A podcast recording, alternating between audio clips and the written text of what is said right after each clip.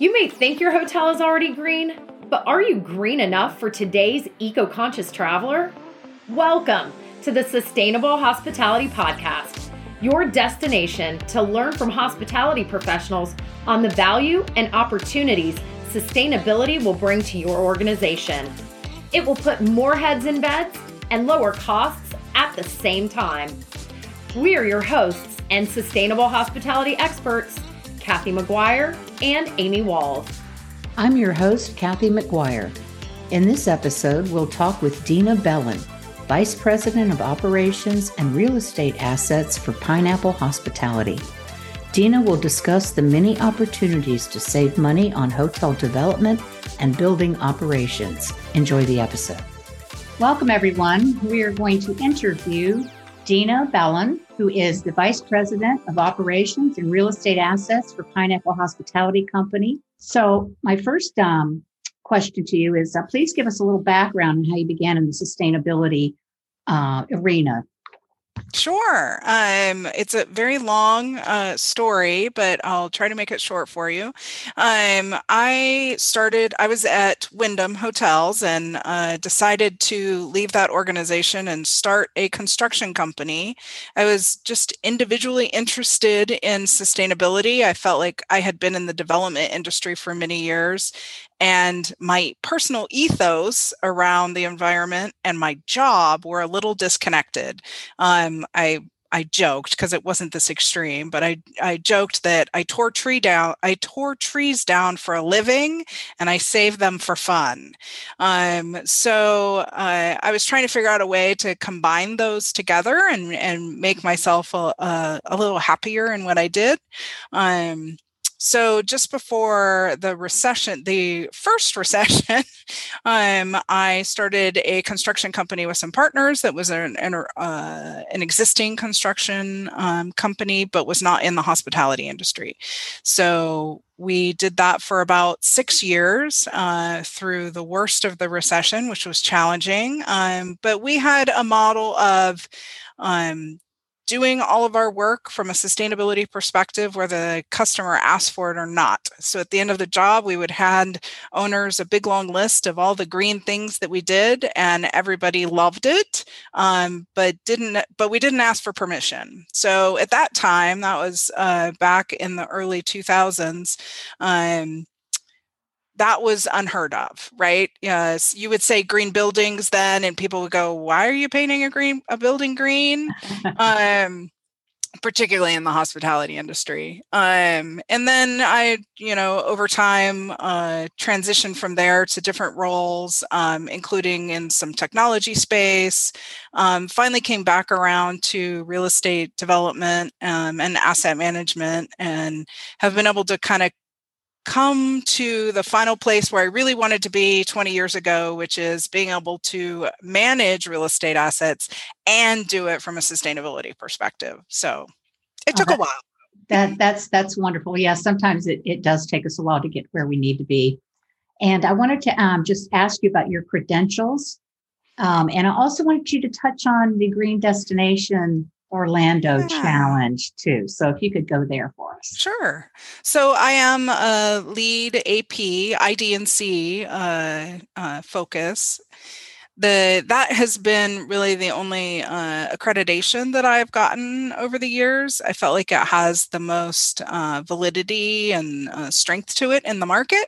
Um, there's a lot of great uh, hospitality related uh, certifications and accreditations that are also uh, really good. Uh, but I certainly think the U S Green Building Council uh, has uh, the um, strength of respect in the industry that uh, the others may not have as much of. Um, I'm sorry, the second part of your question? The Green Destination. Oh, yeah, yeah. Green Destination with Orlando. Um, so Green Destination Orlando actually came out of the U S Green Building Council committee that I ran uh, when I was in Orlando. Um, we created a focus in the hospitality industry, and the committee became so involved, and the program that we created was so robust and so popular that we ended up splitting it off and it becoming its own nonprofit organization. Um, so Green Destination Orlando, really its essence was around helping hoteliers bridge the gap between where they were and getting LEED certified, whether existing building mostly is what most of them were going after. Mm-hmm. Um, that, that gap just seemed insurmountable to a lot of people. Um, so we called it kind of uh, stepping stones or baby steps to LEED. Um, and it really was uh, developed for that purpose. Uh, it, it, never expanded beyond Orlando, unfortunately. Um, maybe it will someday. Uh, I've I've always hoped that that would happen, um, but it's still going strong there in Orlando, and it really became an extension of uh, the marketing um, and tourism organization, and became a real uh, powerhouse uh, around pushing sustainability um, in the travel and tourism industry. In fact, we uh, created the first destination-wide uh, report uh, for Orlando around its sustainability efforts, specifically associated to travel and tourism. Well, I believe this was an all-volunteer um, effort, it was. was it not? In addition, yes. Everybody had their regular jobs. Yep. Yeah, there was nobody paid. Right. And I, I believe that Orlando is on fire with sustainability right now in the whole county, yeah. um, with Chris Casper leading the city mm-hmm. and Jeff Benavides, which who we both know. These two both came out of Green Destination Orlando. It, yep. Exa- exactly, they did. So that, that was a, a wonderful accomplishment, Dina. So in this module, um, our students have focused on the energy, indoor air quality, water, waste, and transportation. So um, I was wondering, what are the steps necessary in evaluating the current performance of a hotel property? And how do you go about improving performance? Uh, what are those steps? Yeah, I think... Uh... I would start with best practices. So there's lots of documentation uh, in the industry um, available for that. E P A, the Energy Star Portfolio Manager tool is the one I usually recommend. It's free. It's uh, very intuitive, easy to use. Um, And a lot of people don't realize that it doesn't just track energy. It also, you can track your water and your waste uh, in Energy Star Portfolio Manager. Um, it's also uh, in all of the hotels that we're in, all of our municipalities, um, we're actually required to submit our data, at least around energy. Um, so, and they utilize Energy Star Portfolio Manager for that reporting. Um, so you're already a quarter of the way there uh, in just meeting your local municipal requirements as a building owner. Um, beyond that, so you get your energy, you get all of that information in there, energy, water, waste.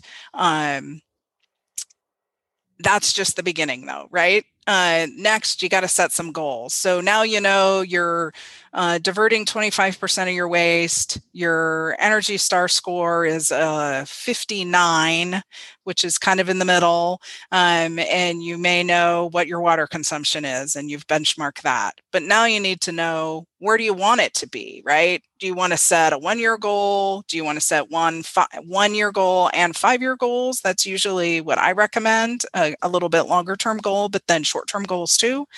Um, and then create some gamification around it. Um, that's been a really great tool for me in organizations, uh, large and small. Um, competition between properties, competition between uh, departments. Um, competition is a great way to get sustainability uh, developed in any per- in any organization. Um, and then you want to measure those successes, right? So that's that is essential. You can't achieve what you what you don't measure. Um, And then once you meet goals, set new ones, keep raising the bar, and then repeat, rinse and repeat, rinse and repeat that model. Um, I, I know it sounds simple. It is a lot more complicated than I just made it sound. Uh, having a green team is also, a, I think, a really integral part. As much as we want sustainability to be in every aspect of every job, um, people need to be reminded, and that's what your green team is there for. You don't want the green team driving everything and doing everything, but you do want them to be your cheerleaders. And the best tool for that is to pick people that are passionate on this topic, and they'll be uh, they'll be out there cheerleading um, and making sure that everybody stays engaged and excited about it. And it's not drudgery, and it's not always um, you're not always getting fussed at about things. Um, when I was at the Peabody, we used we had. Um, little tiny green ducks with recycling symbols on it. If anybody knows about the Peabody, they have ducks. That was their, that was the thing. And yeah. um, getting ducks, uh, people collected them in the company. And so we had these little green ducks that if you saw somebody recycling something simple, if you saw a housekeeper doing the right thing, um, then I always had these green rubber ducks in my pocket, and I'd hand them out to people uh, for uh, doing green things. So there's lots of stuff like that. I, I think that's really, really important. Uh, those two things is really engaging your employees to participate and be excited about it. But there's another component too that I'm sure you're you're well versed in, is that you have to get senior management buy-in. Oh, absolutely. It has to be embedded into the core business strategy and not a yeah. silo initiative off to the side here where it's going to be the first thing that goes by the wayside, unless yeah. it's embedded, right? Yeah, you, really, the best scenario is to have some leaders on your green team.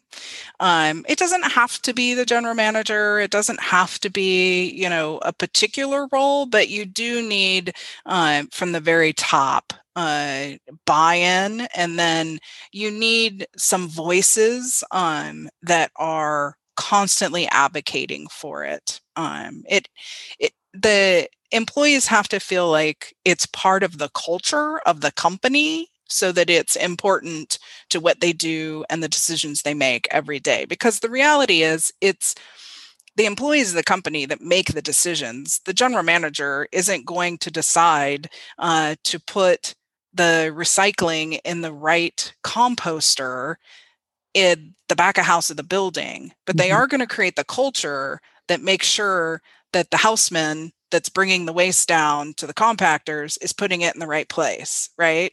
Mm-hmm. That can be done through signage. It can be done through meetings, your stand-ups, like all of those elements. It needs to be a constant, uh, a through line through everything inside of an organization. Your sales team too. That's a place where people miss a lot. Mm-hmm. Um, in the hotel business, particularly in meeting and convention, you can do a lot of work in developing a green meetings program, so that when meeting planners um, call you and say, hey, I'd like to have a green meeting, they don't even have to know what that means, really. They just kind of theoretically want it. You're the expert. You, it's your building. They they can only drive so they can ask for it, but they can only drive so much inside of your building. Um, when I was at the Peabody, we developed a robust around. Actually, we did it around the at the time the A S T M standards, uh, green meeting standards. Um, a robust program for meeting planners to be able to utilize. Um, and it was really imperative that the sales team knew all about that, and we're talking about it with all of our clients. So that's another way that people forget about. Right, exactly. No, very well, well very well said. Um, one of the things I was wondering, and people think, oh, you know, for us to be a green building, it's just going to cost a lot of money. We're going to have to put hmm. panels all over the place, solar panels. Um, what has been your experience in, in that kind of a challenge? Yeah, it doesn't have to cost anything or very much at all. Uh, probably what it costs the most is time. Um, I, I think much less pushback uh, from building owners around money, because um, the paybacks are, it's pretty black and white, right? We're going to replace an L E D, do an L E D lighting uh, program.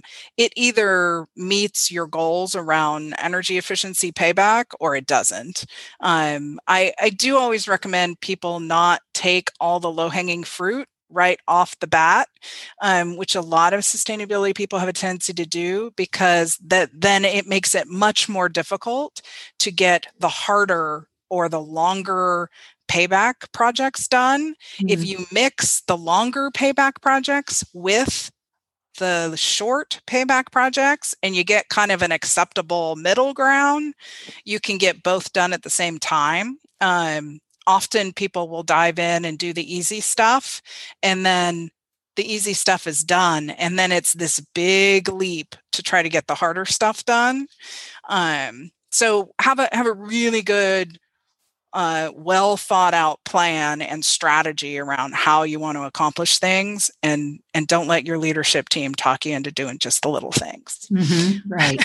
Yeah, I get that.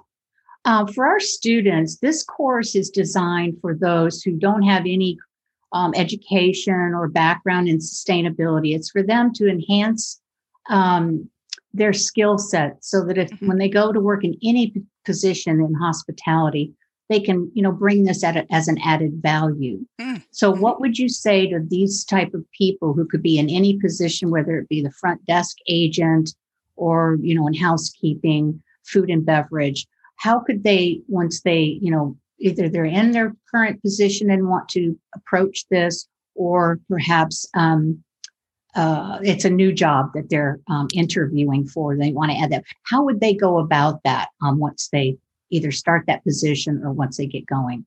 Yeah, for sure. Um, anybody can be involved in sustainability, no matter your level of education. Um, I taught myself, uh, other than getting uh, LEED accredited, um, I didn't have any formal education in it. Um, the great thing about the sustainability community is that there's lots of free information available. There's all kinds of programs and systems and processes. I think as a community, we love to share and we love to share best practices. Um, so the number one thing I could tell anybody coming into the hospitality industry and having an interest in sustainability is dive in, volunteer, uh, get on the green committee, um, learn, learn what you can through all the avenues, including a course like this, right? Uh, all of the avenues that you have available to you, um, pick them up, Google it. I mean, yeah. You'd be amazed what you'd find. Um, find a mentor. I've had a number of people in the green building space uh, reach out to me and ask me to help them and mentor them and guide them and um, advise them on things that they're doing. I do it all the time. I get on the phone with a young person that works the front desk that is passionate around sustainability, and they ask me a million questions, and I give them some pointers and some guideposts, and um, that's a great way to do it too. I, and I, I, maybe I'm biased, but I feel like everybody in this community is like that, right? There, I think people that are drawn to sustainability are kind of the sharers of the world. And um, so there's a lot of opportunity. Ask your boss um, what you can do. Um, ask, and particularly um, in the engineering side, I think we under Uh, appreciate the back of house teams uh, really impact on sustainability. Housekeeping and engineering have a ton of impact. Mm-hmm. Um, and those departments have a tendency to have uh, lower visibility. Uh, if you want some visibility from, you know, the senior managers uh, of the, of your organization, sustainability is a great way to do it too. Mm-hmm. Um, that doesn't...